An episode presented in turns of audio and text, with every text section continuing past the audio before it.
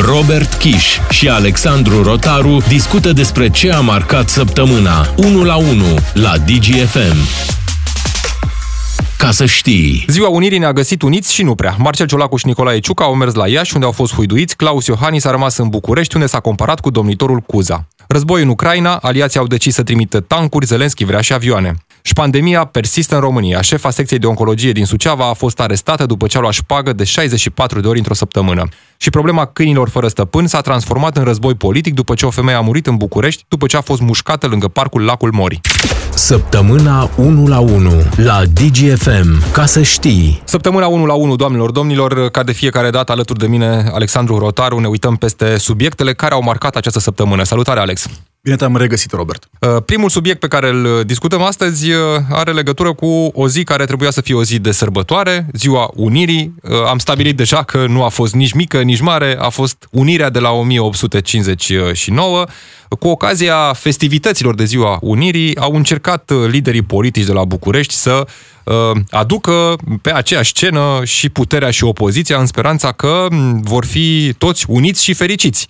Nu s-a întâmplat așa. La Iași, acolo unde la uh, festivități au participat premierul și președintele PSD, liderii coaliției, Marcel Ciolacu și uh, Nicolae Ciucă, deși pe scenă era și George Simion, cel care uh, în același timp organiza și un meeting de protest uh, al susținătorilor aur uh, din uh, rândul uh, celor care au venit să asculte discursurile sfărăitoare ale guvernanților, uh, Ehm, s-au auzit huiduieli. Lumea a început uh, să huiduie, probabil uh, au fost uh, primele huiduieli lansate de susținătorii aur, însă cu siguranță și oameni de bună credință au achesat pentru că în societate există nemulțumiri și cu siguranță liderii politici de la București arată că sunt cumva decuplați de la cetățeni. Și atunci, evident, se pune întrebarea, au reușit sau n-au reușit să unească liderii politici nu știu, clasa politică cu poporul.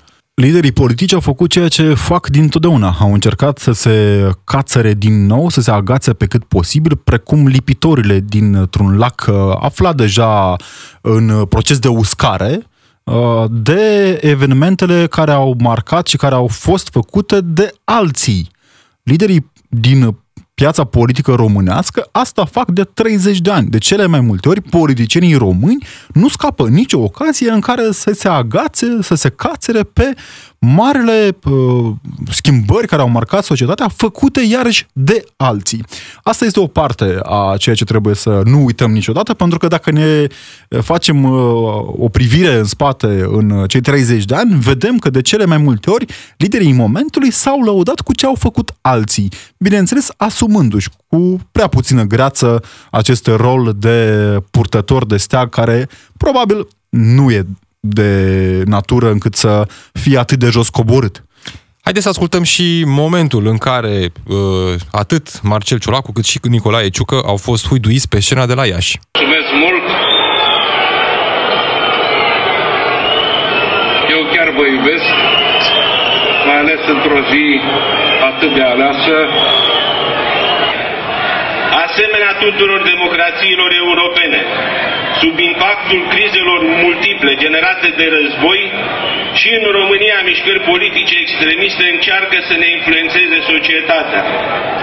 Le recunoaștem cu ușurință pentru că în discursurile promovate de liderii lor se promovează ura în locul bunei înțelegeri, frica în locul acțiunii, dezinformarea în locul adevărului, condamnarea în locul justiției prin lege. Interesant cum uh, Marcel Ciolacu le-a transmis uh, celor care îl huiduiau că el îi iubește. Uh, cumva intră în pielea politicianului care se pregătește să preia guvernarea și care se pregătește pentru următorii ani electorali. Uh, un alt moment uh, ne-a sărit așa în, uh, în atenție, cel de la Focșani, după momentul de la Iași în care au fost huiduiți, cei doi lideri Nicu și Marcel s-au dus la Focșani. La Focșani a fost o atmosferă mai uh, primitoare, nu au fost huiduieli și mai au, de partid, mai de partid și a fost o... uh, au găsit o ocazie bună să se plângă de momentul de la Iași. Însă ce ne-a sărit cu adevărat în ureche a fost și discursul uh, și modul în care și-a început discursul uh, Marcel Ciolacu cu un citat din Petre Țuțea. Petre Țuțea spunea Eu n-am cerut să fiu român, am avut doar noroc. Să transmitem acasă fiecare ce reprezintă această zi națională, să nu fim nevoiți acasă să le răspundem copiilor noștri, nepoților noștri, fraților și surorilor mai mici. Deci a fost nevoie să huiduim într-o astfel de zi și sper că un răspuns, fiindcă așa ni s-a cerut de la partid, să fie uitat în viitorul României și să înțelegem rostul și privilegiul pe care îl avem de a fi astăzi în piață cu toți.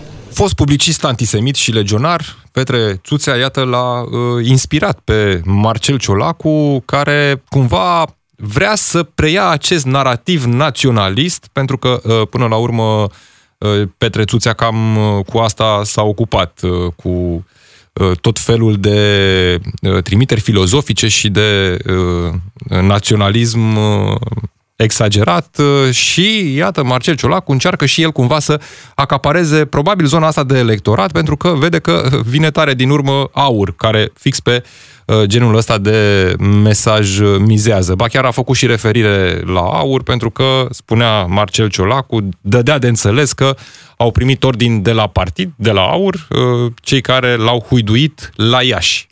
Bun, o luăm pe paliere, Simion era la Iași, acceptând fără pic de greață iarăși invitația oficialităților de a fi pe scenă lângă doi trimiși în judecată, adică președintele Consiliului Județean, domnul Costel Alexe și domnul primar al municipiului Iași, Mihai Chirica, ambii trimiși în judecată, culmea pentru șpagă, iată ce unește Marea Coaliție, probabil, mită mai exact, unul în formă de tablă, altul în formă de dividende din blocurile construite prin frumosul oraș Iași. Ei bine, domnul Simion, uh, pentru că are aceste uh, dihotomii în uh, cerebelul domniei sale, nu se poate hotărâ. E cu puterea sau cu huiduiala? Pentru că fiind pe scenă, practic și domnia sa era huiduit. Nu? Paradoxal, nu? Pentru că așa se întâmplă. Doar că, ce să vezi, mulțimea care nu suportă coaliția, ușor de înțeles de ce, e în regulă să o huide, în ne în regulă. Este momentul în care organizarea, din punctul meu de vedere, se face pe model de galerie. Hai să vedem și de ce nu suportă, poate, mulțimea de ce nu suportă să-i vadă pe politicieni venim pe scenă, ținând tot felul de discursuri citite de pe foi, nu reușesc să treacă de această problemă de comunicare cu discursurile citite prost și rostite și mai prost. De ce e nemulțumită populația? E ușor de înțeles de ce. Suntem probabil în perioada cu o criză care a marcat și va marca în continuare destinul românilor. Avem o inflație care crește mai ceva decât uh, populismul politicienilor români, din păcate. Suntem într-o perioadă în care soluțiile venite de la guvern sunt tardive uneori și ineficiente de cele mai multe ori. Mai mult decât atât, un singur exemplu. Avem acum situația în care a fost eliminată cu 25-26 de zile în urmă, parcă, acea contribuție a guvernului de 25 de bani, pentru că prețul combustibilului se uh, stabilizaseră. Ei bine, nu s-a stabilizat pentru că acum, la 26 de zile distanță, suntem deja peste pragul acelei uh, indemnizații de la guvern. Uh, e doar o măsură pe care o putem da exemplu concret în care vedem cum guvernul a fost incapabil și ineficient și aproape impotent în a găsi o soluție pe termen lung. De La ce? toate astea se adaugă probabil și uh, scandalurile prin care uh, au uh, trecut și în care sunt implicați miniștri din cabinetul lui Nicolae Ciucă, fie că vorbim de uh, scandalul de plagiat uh, legat de ministrul de interne Lucian Bode, fie că vorbim de declarațiile nefericite ale lui Cătălin Predoiu, ministrul justiției, fie că vorbim de tragedia de la acea carieră din uh, județul Gorj uh, și pusă și ea uh, cumva în această notă, în acest peisaj al politicii românești care funcționează cu oameni numiți de partid, care uh, efectiv nu reușesc să miște lucrurile acolo unde sunt puși, pentru că, ce să vezi, sunt oameni de partid și cu prea puțină pregătire spre deloc în a face ceva, în a mișca lucrurile în direcția corectă. Așadar, nemulțumiri uh, uh, corecte, justificate, pe care oamenii le au. Uh, este și motivul pentru care spuneam că acolo, în public, cu siguranță, erau și oameni de bună credință, care nu au fost puși de un partid sau altul să huiduie. Ba mai mult, reproșul ăsta a venit din partea unor politicieni că oamenii îi huiduie fiind puși de partid, ar trebui să, nu știu, măcar să le fie rușine puțin, pentru că fiecare a fost în poziția în care a chemat susținători și membrii de partid ca să își huiduie adversarul. Că tot fac referire la clasici, uh, Ludovic al XIV-lea, eu sunt soarele, nu? Eu sunt legea, regele soare. Ajungem uh, și la regele Pentru soare. că politicienii probabil uh, nu înțeleg cum ei, prin atâta mărinimie și în atâta bunătate pe care o varsă asupra poporului român, nu înțeleg de ce poporul nu înțelege această bunătate pe care o revarsă. Uitând de cele mai multe ori, impardonabil de repede după ce își așează dorsalul pe scaunele din guvern, că sunt oameni numiți acolo de cei care votează, de cei care au votat și sunt în slujba poporului. E bine, probabil aici e problema endemică a politicienilor români. Uit prea repede că nu stăpânesc, ei guvernează și în funcție de cum guvernează primesc un, o recenzie. O recenzie a politicienilor români e una mult sub zero de foarte multe ori, pentru că măsurile lor nu doar că nu ajută, Există, din păcate, prea multe cazuri în care dăunează. Spune mediul de afaceri de atâtea ori, domnule, nu vrem prea mult ajutor, lăsați-ne, Doamne, odată în pace să ne facem treaba. Aceasta este ideea pe care o avem în România. La București, departe de huiduirile de la Iași, a fost președintele Claus Iohannis, care a ținut uh, un discurs după ce a depus o coroană de flori la uh, mormântul ostașului necunoscut în Parcul Carol. Uh, vă spuneam departe de huiduirile de la Iași, tocmai pentru că în Parcul Carol e greu să huidui pentru că sunt fel și fel de filtre de securitate, ajungi destul de greu în preajma oficialilor, eventual pentru a-ți exprima nemulțumirea cetățean fiind. Claus Iohannis a vorbit despre Uh, perioada dificilă în care ne aflăm, despre provocările istoriei și provocările prezentului și a făcut o paralelă interesantă, o paralelă care, uh, deși nu a spus cu subiect și predicat, ne-a dus cu gândul la o comparație pe care a făcut-o Claus Iohannis cu domnitorul Alexandru Ioan Cuza. Mai exact, s-a comparat cu Alexandru Ioan Cuza, pentru că Alexandru Ioan Cuza a făcut acea celebră reformă în educație și Claus Iohannis are și el reforma sa România educată. Diferența este că uh, Alexandru Ioan Cuza a făcut uh, câteva reforme, adică codul penal, codul civil, noul parlament, uh, trezoreria, curtea de conturi și alte câteva instituții minore de altfel, adică nu e atât de greu să înființăm Două universități. Două universități, nu e mare chestie, le-a făcut în câțiva ani. Literal, literalmente în câțiva ani. A eliminat hotarul între cele două țări, adică chestii minore de felul acesta. Da. E bine, pentru un proiect ca România educată, e nevoie de două mandate. Pentru că nu merge atât de repede treaba. Trebuie să fie pas cu pas uh, analizată situația în care ne aflăm pentru a nu strica lucrurile în borcane. Slavă cerurilor că Alexandru Ioan Cuza nu a fost chiar atât de meticulos în uh, abordare și în proiecte, pentru că altfel, acum probabil încă discutam unde ar trebui să fie uh, curtea de conturi sau unde ar trebui să fie înființat Parlamentul. Pentru că, da, dezbatere slavă cerurilor ne pricepem. Ne uităm și peste ce se întâmplă în Ucraina. Uh, săptămâna aceasta aliații au decis să trimită tancuri, uh, Zelenski însă vrea și avioane. Săptămâna 1 la 1 cu Robert Kiș și Alexandru Rotaru la DGFM. Ca să știi. Decizii importante din Europa și de peste ocean în această săptămână. Cancelarul Olaf Scholz a anunțat că Uh, Germania este de acord uh, cu trimiterea de tancuri de luptă Leopard 2 în Ucraina, de asemenea uh, își dă acceptul ca aliații care au astfel de tancuri să le trimită și ei. De peste ocean a venit anunțul făcut de Joe Biden. Statele Unite vor trimite în Ucraina 31 de tancuri Abrams. Today I'm announcing that the United States will be sending 31 Abrams tanks to Ukraine, the equivalent of one Ukrainian battalion. Secretary Austin has recommended this step because it will enhance the Ukraine's capacity to defend its territory and achieve its strategic objectives. The Abrams tanks are the most capable tanks in the world. La o zi distanță după anunțul făcut de uh, Joe Biden, care spunea că sunt uh, cele mai bune tancuri din lume, tancurile Abrams pe care uh, americanii le vor trimite în Ucraina, rușii au bombardat din nou atât regiunea și capitala Kiev, cât și alte orașe mari din Ucraina, un bombardament la care ucrainenii au răspuns cu sistemele antirachetă și au reușit în mare parte să oprească atât dronele cât și rachetele trimise de ruși, însă sirenele au sunat joi atât la Kiev cât și în alte regiuni ale Ucrainei.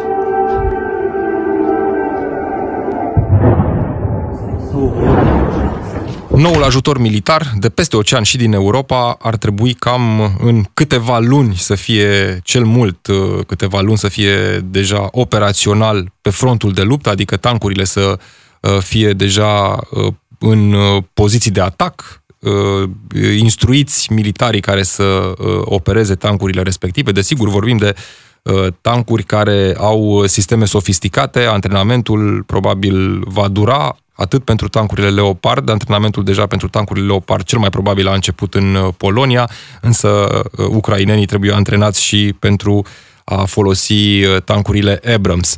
Un ajutor militar important, Alex, pentru, pentru Ucraina. Sunt peste 180 de tancuri, cel puțin cam așa arată acum informațiile uh, Uh, pe care uh, ucrainenii le-ar putea primi în perioada imediat următoare. Asta în așteptarea unei ofensive puternice rusești și, uh, totodată, în planificarea unei contraofensive puternice ucrainene. Fiecare uh, zi poate costa viața și costă viața ucrainenilor care sunt în bătaia tancurilor rusești. E o cerință care trebuia îndeplinită probabil de mai mult timp. Era clar de, de la începutul invaziei că Putin nu se va opri. Din păcate, sistemul uh, de producție a Federației Ruse e unul care a început să lucreze pe turații uh, destul de puternice în momentele acestea și produce cu siguranță mult mai puțin decât ne anunță autoritățile de acolo, dar nu trebuie subestimat. Pe de altă parte, ucrainenii uh, sunt acum cei care cu banii noștri, probabil, își riscă viața. Trebuie să nu uităm acest lucru. Și atunci, tancurile care ar putea veni din Germania, Polonia, Spania, Suedia și alte țări europene care înțeleg necesitatea victoriei ucrainenilor, ar ajuta nu suficient de mult cu siguranță, dar ar fi o șansă la viață pentru foarte mulți ucraineni.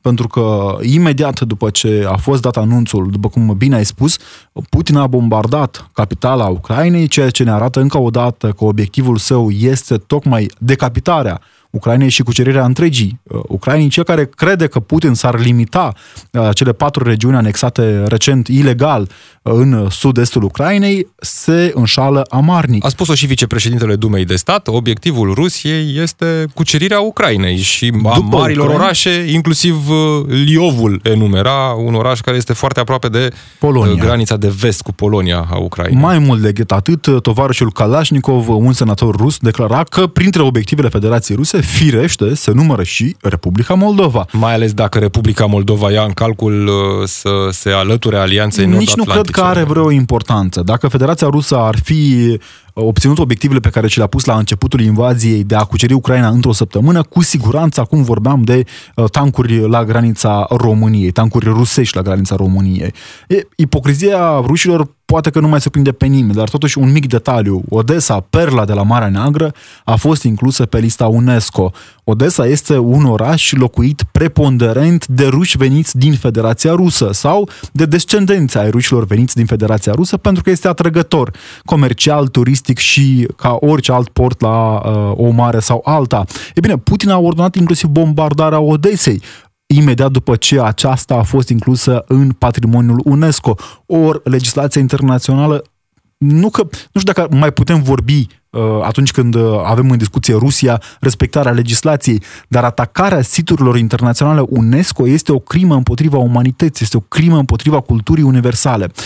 Asta este Federația Rusă. Sperăm că tancurile vor ajunge mai repede sau vor ajunge suficient de repede încât să ajute ucrainenii să blocheze cel puțin o eventuală ofensivă puternică a Federației Ruse care mobilizează din nou. A trimis Putin numai puțin de 200 de tancuri, 9000 de soldați, 200 uh, de blindate în Belarus acum pentru a garanta siguranța frontierilor din vest a Belarusului. Ori știm foarte bine, e o balivernă totală intenția, așa numita intenția a Poloniei de a ataca Belarusul, după cum susține tovarășul de breaslă, uh, dictatorul cu mai multă experiență, Lukashenko. Uh Au cerut uh, Ucraina mm, mai mult ajutor militar, ba chiar Zelenski spunea că uh, ucrainenii au nevoie și de avioane, însă uh, din Germania Olaf Scholz, după anunțul că va livra tancuri Leopard 2, spunea că nu va livra Germania și avioane de luptă Ucrainei. Acum, dacă ne uităm puțin în urmă, cred că uh, inclusiv această decizie de a trimite în Ucraina tancuri moderne era una pe care mulți oficiali și europeni și americani uh, nu o luau în considerare. Numai departe de săptămâna trecută, un înalt oficial american spunea că nu este momentul ca Statele Unite uh, să trimită în Ucraina tancurile Abrams. Ei bine, iată, la mai puțin de o săptămână a venit momentul uh, respectiv.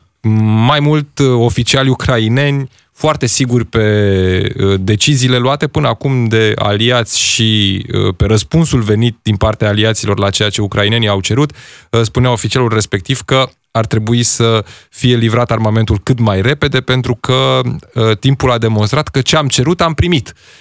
Așa este, pentru că invariabil există o presiune din partea statelor baltice, din partea Suediei, din partea Finlandei, din partea Republicii Moldova, pe aliații europeni, pe aliații nord-atlantici, Uh, ca aceștia să livreze armamentul cerut, pentru că altfel există acest risc a unui nou front în Europa, ceea ce nu își dorește nimeni dacă e să ne uităm pe cum uh, circulă lucrurile pe rețelele sociale, e o memă, o glumă care mi-a plăcut foarte mult.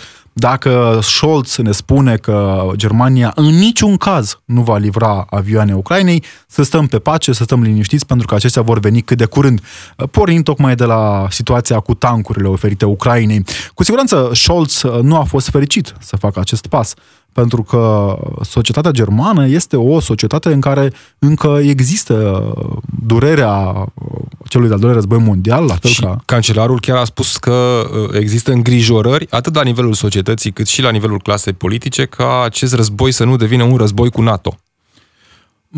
Da, deja este un război. Nu putem spune că este un război cu NATO, are este NATO soldați, un da. uh, război în care Federația Rusă trebuie să piardă, cu siguranță, și este un război care uh, Sperăm noi să nu ajungă niciodată la nivel de război cu NATO, pentru că ar fi de un dramatism nemai întâlnit uh, în Europa, poate mai mult decât în al război mondial, dacă ne putem gândi la această dimensiune. Tocmai de aceea eu cred, și nu doar eu, cred experții uh, care se pricep mai bine decât noi la treaba asta, că Ucraina trebuie ajutată cu tot ce este posibil pentru că e un război pe viață și pe moarte pentru cultură, democrație, libertate și civilizație dincolo de teritorii. Despre asta vorbim. În România persistă și pandemia și vorbim imediat în săptămâna 1 la 1. La DGFM sunt Robert Kiș și Alexandru Rotaru în săptămâna 1 la 1. Ca să știi. Am revenit în săptămâna 1 la 1. Șefa secției de oncologie din Suceava a fost arestată după ce a luat șpagă de 64 de ori într-o săptămână. Mai mult, Uh, ancheta a pornit de la un caz halucinant, uh, o familie, uh, un bolnav de cancer și familia sa um, au încercat să găsească la medicul respectiv înțelegere, să obțină tratamentul necesar pentru ca pacientul să supraviețuiască, însă pentru că nu știa că se dă șpagă, au așteptat săptămâni bune până când au aflat de la alți pacienți cum se face și uh, cum trebuie să mergi cu ploconul la uh, doamna doctor și în momentul în care s-au dus și au dat șpaga și a primit tratamentul uh, necesar, din păcate a fost prea târziu. De aici a plecat ancheta, procurorii au obținut în cele din urmă mandat uh, pentru uh, interceptări, au obținut aceste interceptări și în uh, cazul acesta, în anchetă, se arată cum într-o singură săptămână au primit atenții uh, șeful secției de oncologie de la spitalul din Suceava de 64 de ori. Atențiile veneau la interval de 10-15 minute. E o situație care ne reamintește realitățile în care trăim, din păcate. Avem uh, cazuri de uh, șpagă în spitale, în vămi, în instituții publice, impardonabil de dureroase. Probabil acum vorbind despre locul în care se întâmplau aceste acțiuni de corupție, e cu atât mai dureros. Nu are cum să te lase impasibil această situație, pentru că vorbim de locul în care uh, suferința e mai multă ca oriunde. Secția de oncologie este o secție a dramatismului, a durerii și secția de oncologie este secția în care fiecare secundă contează. Fiecare secundă în ceea ce privește administrarea medicamentelor necesare poate salva o viață, pentru că pacienții uh, imunodepresivi, cum îi numesc uh, medicii, uh, adică în stare foarte gravă deja, având imunitatea varză din cauza tratamentelor pe care le iau pentru a combate leucemia, sunt extrem de sensibili și un medicament sau altul poate hotărâ dacă inima acelui pacient mai bate, dacă creierul acelui pacient mai funcționează, dacă sistemul locomotor va mai putea fi restabilit dacă, Doamne ajută, învinge cancerul. Ei bine, în aceste condiții pe care sunt convins că șefa secției de oncologie le știe.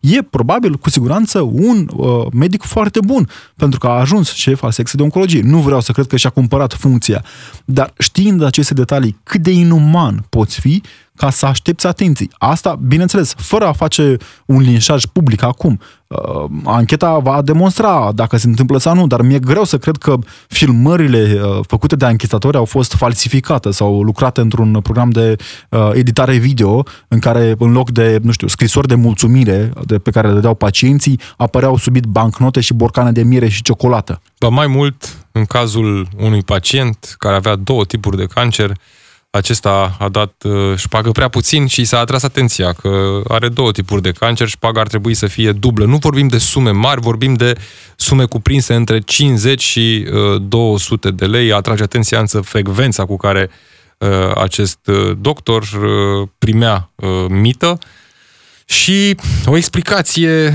pe care a dat-o și Ministrul Sănătății, Alexandru Rafila. Haideți să o ascultăm.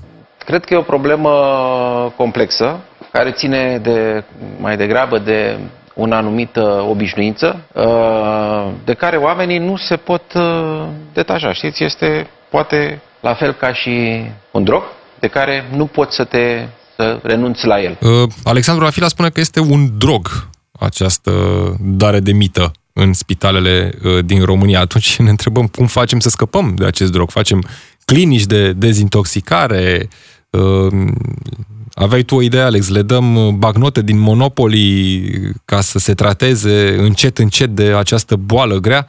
O obișnuință. Spunem că nu sunt uh, sume foarte mari, dar uh, facem o medie, să zicem 100 de lei de pacient, pentru că unii dădeau 50, alții 200, alții mai dau 50 și un borcan de miere și o ciocolată. Cașcaval, și, cașcaval, ce, ce avea omul pe acasă. Ies totuși mai bine de 1000 de euro pe săptămână uh, 1000 de euro pe săptămână nu sunt de aruncat, în condițiile în care doamna doctor avea salariu de 25.000 de lei. Bineînțeles, cu activitate și la privat, ca așa se practică în România. Uh, plus că de ce să te obosești, să semnezi când știi că ai această frecvență a Uh, banilor care îți intră în casă, cum ar veni. Uh, nu știm ce a vrut să zică domnul doctor Rafila, pe mine m-a oripilat, dacă vrei, maniera lejeră în care domnul Rafila, pentru că domnul Rafila nu e așa, era un cetățean care mergea pe la universitate și s-a dus colega noastră, i-a pus microfonul în față și a întrebat ce părere ai de șpagă. Și domnul doctor a zis, e, șpaga este o obișnuință.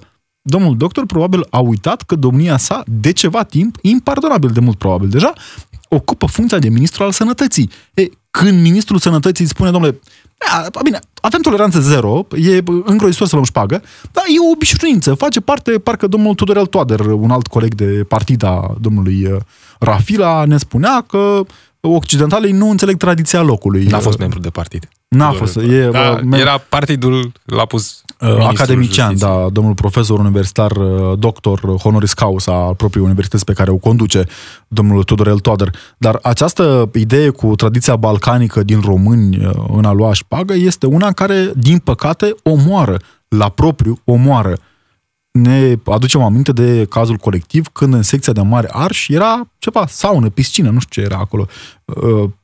Uh, și câți oameni, au, câ, câți oameni au căzut după aceea? Nu a căzut nimeni, nu am avut. Noi, în continuare, la atâția ani după colectiv, nu avem uh, o uh, rețea de spitale care să garanteze uh, cu tratament minim, decent pentru pacienții mari arși. Avem în față niște miliarde de euro prin PNRR. Mă întreb oare dacă nu cumva vor exista șefi de spitale care vor aștepta parândărături pentru a construi o nouă secție.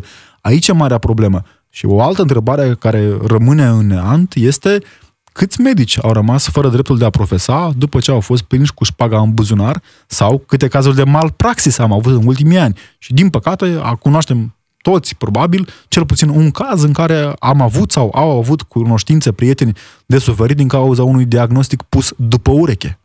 Și probabil nu doar în sănătate, probabil, mai mult ca sigur, nu doar în sănătate vorbim despre șpagă, în multe alte locuri se dă încă șpagă să, sau atenții ca să uh, ai un loc în față, ca să ți se rezolve o problemă, ca să fii pus pe vreo funcție, că tot vorbim zilele astea de tragedia de la Jilț, unde într-o carieră minieră trei oameni au murit pentru că erau la muncă.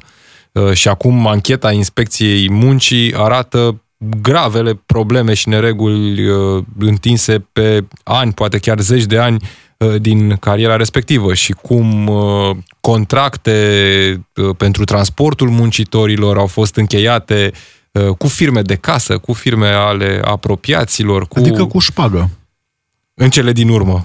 Cel mai probabil, pentru că despre asta este vorba în astfel de situații. Evident, și acolo încă se caută uh, vinovați. Au fost câteva demisii și câteva demiteri. Uh, peste câteva zile vom uita probabil și acest subiect și vom merge mai departe, din păcate, însă problemele astea rămân și rămân impregnate adânc atât în societate cât și în uh, sectoarele unde ele, unde ele există. Rezolvarea de unde ar trebui să vină?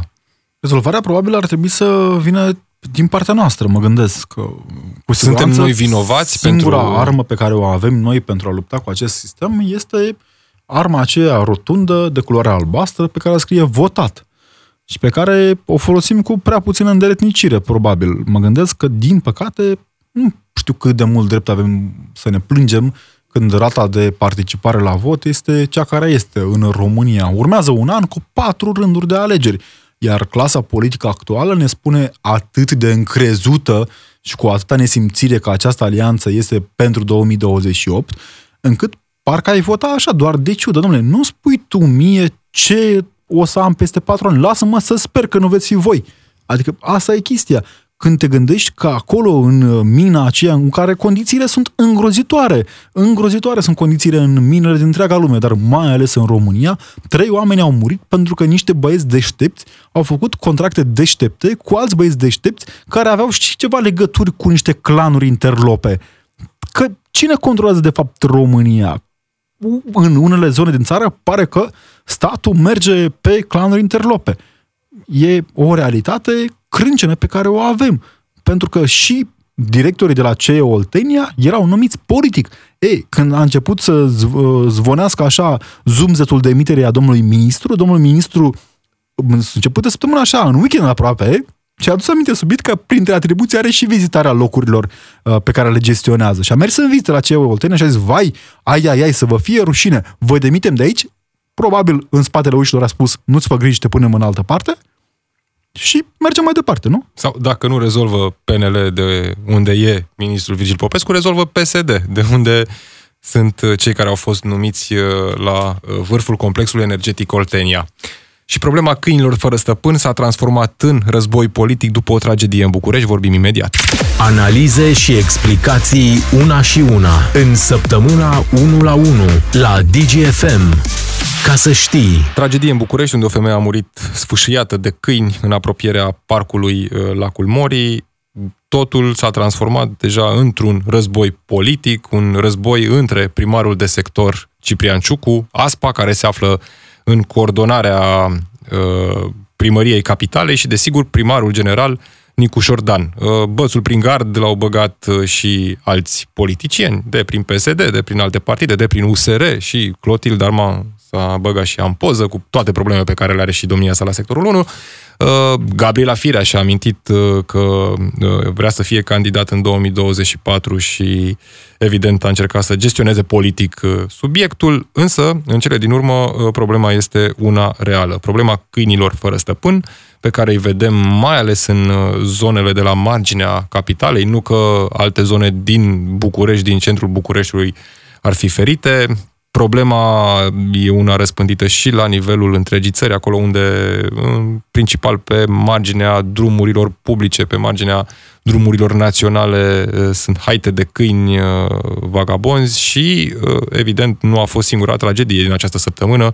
Um, doar că a fost uh, singura, din păcate, care uh, s-a lăsat cu un deces și în Telorman a mai fost o astfel de situație. Un tânăr a fost mușcat de o haită de câini, însă a uh, supraviețuit atacului. Deci o problemă care persistă, o problemă pentru care acum se caută rezolvarea în București, se aruncă vina pe ASPA, cea care ar trebui să gestioneze situația câinilor fără stăpân, adică să îi prindă, să îi ducă la adăpost și să facă tot posibilul astfel încât câinii respectiv să fie adoptați, ceea ce s-a întâmplat în ultimii ani și aceasta este partea de apreciat la ASPA, că s-a ocupat de acest lucru să prindă câinii, să uh, îi ducă în adăpost, să-i hrănească, să încerce să îmbunătățească condițiile din uh, adăposturi și uh, mai apoi să încerce pe cât posibil să promoveze și să ducă la bun sfârșit campanii de sterilizare, pentru că până la urmă cred că de aici vine problema. Câinii vagabonzi, în primul rând, trebuie prinși și sterilizați, mai apoi încercat pe cât posibil ca aceștia să fie adoptați uh, și, desigur, conștientizarea asta a oamenilor că nu trebuie să arunci un animal pe stradă, să-l lași liber pe câmp. A fost nevoie să moară oameni, pare că a citat domnul Ciucu, pe care l-am văzut într-o conferință de presă de aproape două ore și cred că spune la mai exact, nu? Da, haide să ascultăm declarațiile domnului Ciucu. Uh, deci acțiunea s-a mutat de pe, de pe partea de capturare, pe partea de cazare, hrană, pe partea de comunicare foarte bună, foarte utilă, sterilizare și s-a inhibat capturarea. Acum domnul Ciucu uh, vrea să îi uh, sancționeze și pe cei care hrănesc câini. Crezi că e o soluție? Asta este soluția? Nu cred că e o soluție nici tranquilizarea câinilor. Uh, cred că este o soluție aplicarea legii uh, în litera și spiritul ei, adică pedepsirea cu dosare penale a celor care abandonează câini pe stradă. Pedepse mai aspre. Uh, cred că cei șase polițiști în cele trei echipaje de poliție care păzeau uh, ghena aceea care se numește Spațiul Verde de lângă Biblioteca Națională, unde sunt haite de câini, pentru că e un loc abandonat unde se aruncă deșeuri, se aruncă mizerie, ar putea să își miște piciorul uh, elegant mai cu uh, avânt prin uh, boscheții Bucureștiului și să urmărească cu siguranță momentele în care sunt abandonați câini. Acei câini nu apar din neant, acei câini sunt abandonați de cele mai multe ori în stradă de oameni. Au fost uh, prinși peste 1200 de câini în 2022 ceea ce este enorm. 1200... Un câine abandonat, care nu este sterilizat, evident, va duce Face la câini. apariția mai multor câini. E o problemă care cu siguranță nu poate fi rezolvată uh, așa uh, exhaustiv dintr-un moment pe altul, pentru că ține și de educarea noastră, dar până la educare, poate că această instituție ar trebui să primească libertatea de a funcționa și mai bine, uh, prin sterilizare, capturare cu siguranță. Nu se face capturare suficient de multă, dar degeaba faci capturare în ianuarie de 1000, 2000 de câini. Acum, că e problema, că o să ține minte, nu vorba ta, cât ține minte această problemă, dacă tu în aprilie ai un nou val de câini fătați care vor fi abandonați din nou pe stradă sau care sunt deja pe stradă. Acei câini, câini e normal să-și protejeze uh, teritoriul și hrana. Înțelegem că acei câini de lângă lacul Morii își protejau mâncarea, adică un măgar mort, un măgar ucis. E, măgarul acela nu a venit din stepă, măgarul acela nu a venit de peste hotare, nu a fost adus de rachiți, măgarul acela a fost abandonat de un conațional de-al nostru. Întrebarea este, unde e amenda pentru conaționalul care a abandonat un măgar mort pe câmp?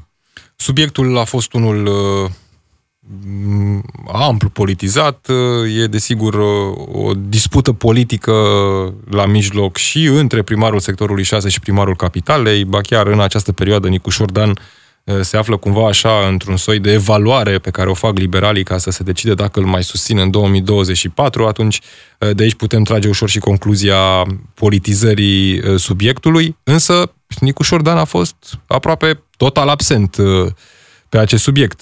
În afară de un mesaj pe care l-a scris uh, pe Facebook, uh, nu am văzut prea multe explicații din partea primarului general, care are în atribuții și această problemă, ba mai mult, undeva prin 2012, Nicuș Șordan candidatură. Nicu Șordan semna el singur o demisie în alb uh, în cazul în care nu va rezolva în șase luni problema câinilor vagabonzi. Era altă situație atunci. Nicu Șordan, din păcate, se încăpățânează să nu iasă din rolul matematicianului care face treabă pentru că face treaba, reușește să scoată un oraș din faliment. E o treabă pe care trebuie Cam asta să o este recunoaștem. realizarea lui Nicușor, dar nu e una mică să Da. reușești să plătești datorii istorice de vreo 3 miliarde. Pe de e altă o parte, realizare, însă fără a face dacă o te paralelă- uiți prin București, te întrebi, ok, bun, am ieșit din faliment și... Um, Asta ar trebui să ne arate următorii doi ani. Din păcate, Nicuș Șordan se încăpățânează să își aducă ura electoratului mai mult decât o face oricine. Uh, Prin tăcere. Tăcerea enervează. Tăcerea e atât de zgomotoasă uneori încât te întreb de ce l-aș mai vota? Sau de ce se aș întreabă mai... că, nu știu, poate dacă se apucă să vorbească, spune prostii și atunci mai bine să tacă. Să știi că nu l-am auzit cu multe prostii. L-am auzit cu multe prostii, în schimb, pe un vorbitor care îi place să vorbească, domnul Ciucu. Domnul Ciucu a prezentat niște informații false într-o conferință de presă preluate ca atare de colegii noștri. Și aici poate că există întrebări. De ce colegii noștri au preluat ca atare niște informații, dar știm După care a venit el și a spus că sunt false da. uh, informațiile cu care veniseră în contraargument cei de la Sper- ASPA, după care și-a dat seama că a fost o greșeală Să- și și-a retras Cu și asta acea închei, declarație. Robert, promit, sper să prind momentul, sper să-l prindem cu toți, în care politicienii nu vor mai fi atât de uh, decăzuți moral încât să urce pe cadavrul unui om pentru a-și mai câștiga puțin capital politic.